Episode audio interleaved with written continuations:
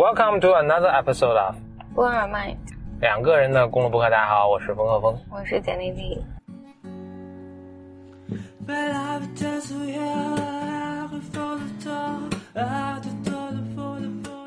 那我们今天继续跟大家分享欧文亚龙给心理治疗师的礼物这本书。我们现在讲到哪了？看这次讲五十六十五、六十六、六十七、六十八。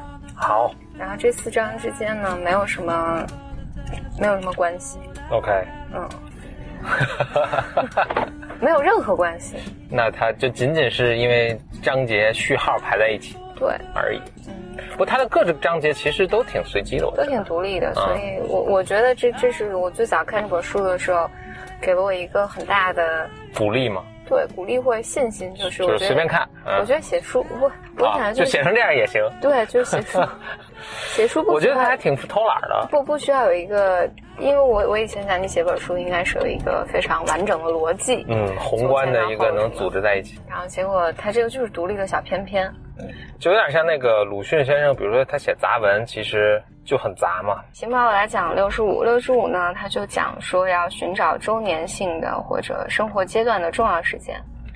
嗯，很短一篇，就一页，其实就是两段微博。就纪念日是吗？这种意思。他的意思就是，人在潜意识的状况下，比如说你曾经今年这个时候经历过一个重大的事件，然后你到之后就是到这一天的时候，嗯你的潜你的潜意识是知道的，嗯，所以那个嗯，比如说有的人是他丧偶的日子，比如说他嗯配偶死亡啊，或者一些，比如说那个你被诊断出来诊断的那一天，或者等等。嗯他说，经常看到现象是病人并没有意识到具体日期的意义，但是呢，哎，他这一定是坏事吗？那比如说是好事，结婚纪念日呢，也会知道吗？为什么大家还老忘呢？嗯就因为如果是结婚纪念日所带来的喜悦的影响，可能就不会带到心理咨询室不会去问里面欧文亚龙讨论嘛。对所以，嗯，所以他他上面讲说，很多关于这种呃专业文献中关于这种周年的反应的研究，就是比如说在一些，嗯，比如在父母过世的周年忌日，然后这些人也更容易患精神疾病入院。哦，虽然他自己可能并不觉得这有什么关系，对，那我们应该做什么呢？就主动纪念一下。没什么，他只是提醒治疗师你要留心、哦留心这个东西。所以咨询师还得替你记着，一年前你或者咨询师会这么问，会问说呢，比如说，嗯、这个这个日子呢，你想到什么？有时候来访者想不到，有时候来访者就会讲到说，然后以及有的时候，你比如说。呃，我我就想到这个例子，我记得以前我们有讨论过，就是比如说你你的母亲在多大的时候结了婚，嗯。然后所以比如他在二十三岁的时候结的婚，，OK，你到二十三岁的时候，他会变得异常焦虑，哦嗯，他会觉得这是时辰到了，对对对，所以这个并不是他的意识决定的，或者所以所以能看到有的时候就是一个一个人的妈妈可能。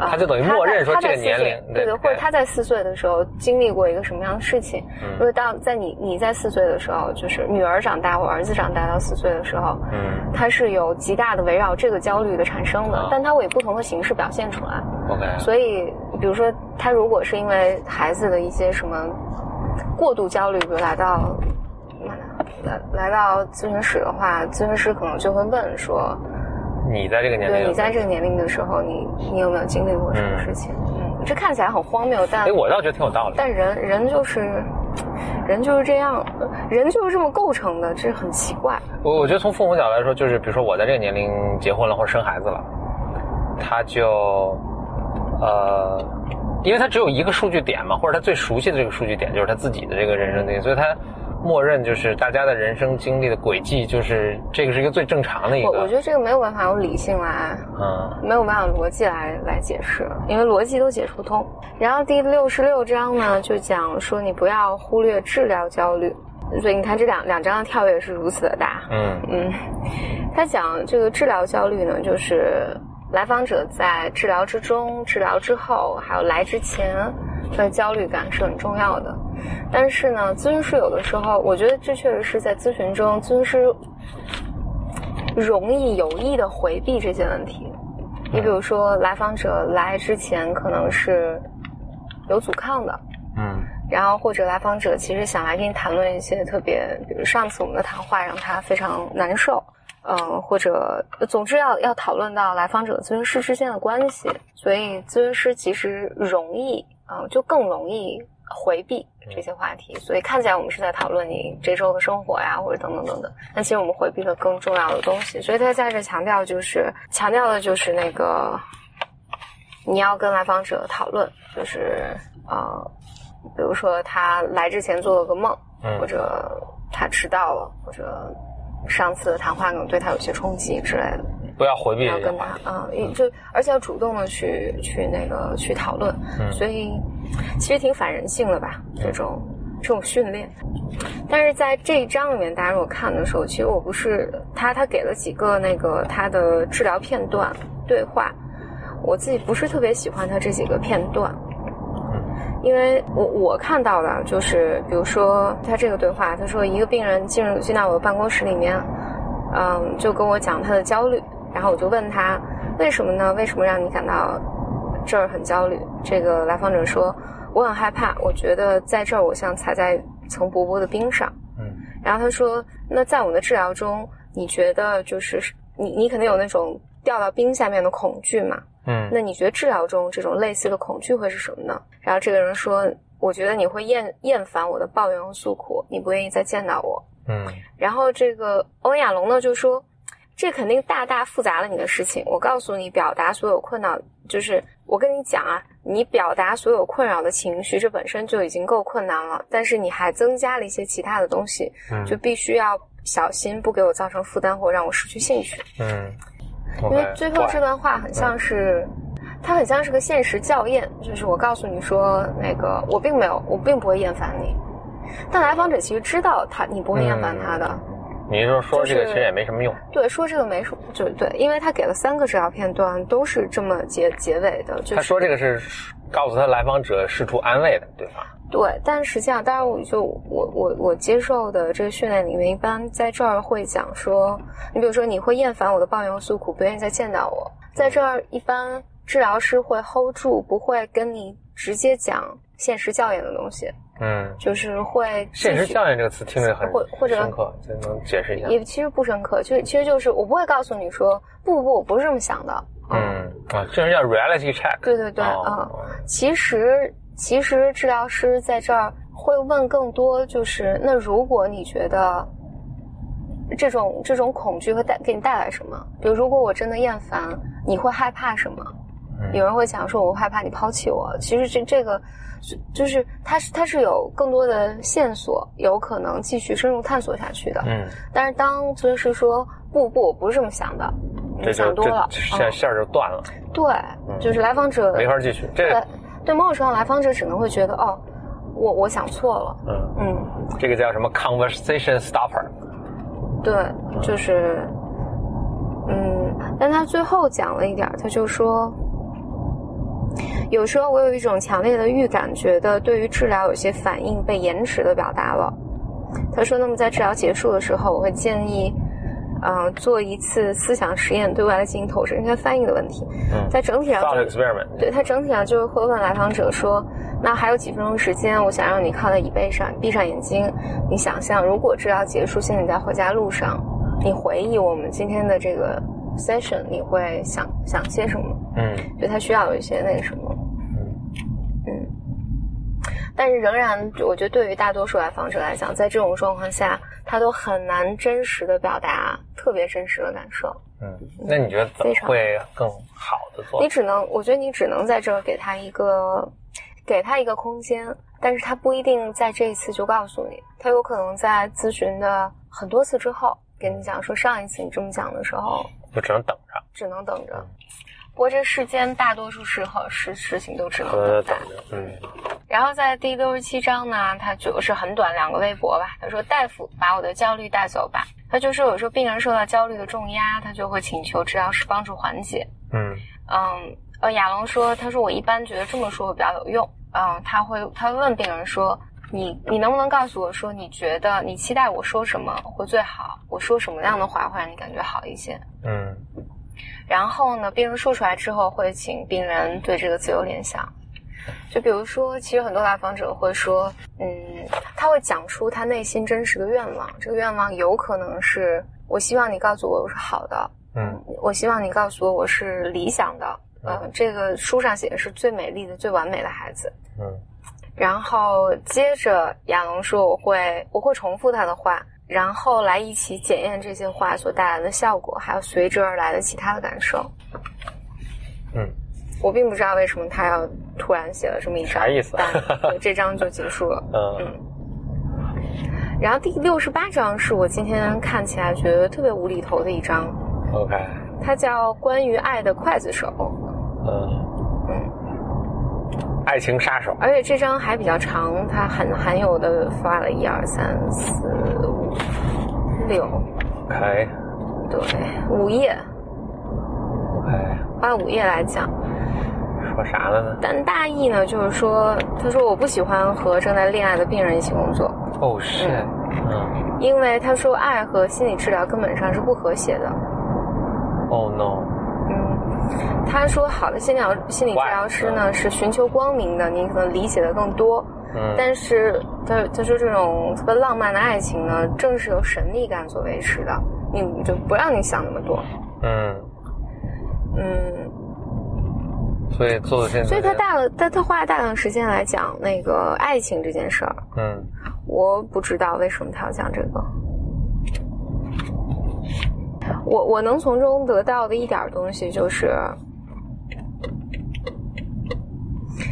就是你在爱情中是处在一个迷恋的状态嘛，嗯然后他就，我觉得他，因为他自己好像表达他不喜欢迷恋的这种状态，嗯所以我觉得更像全篇通篇他在说服自己迷迷恋迷恋这个状态也是 OK 的。，OK，迷恋的这种状态，就是他说到有一个还挺挺挺逗的，爱情他那种疯说就说在爱情中你终于对疯癫的这种状态，嗯你你终于嗯离开了自我的那种孤独状态，进到了一个两个人在一起的那个幻想之中，嗯大概是这个意思吧。它整体来讲，就是因为你你要在恋爱中，你你要在治疗中呢，那肯定你们会讨论，哎，你你对他是不是有过度理想化呀？嗯然后你是不是把什么父亲投射在他身上啊？等等等等，这就是爱情刽子手。说一谈了这个这个就恋爱别谈了，对，哦，玩完了，所以整体上他就说你要只能去理解他的状态呢，不要去批评或者不要去。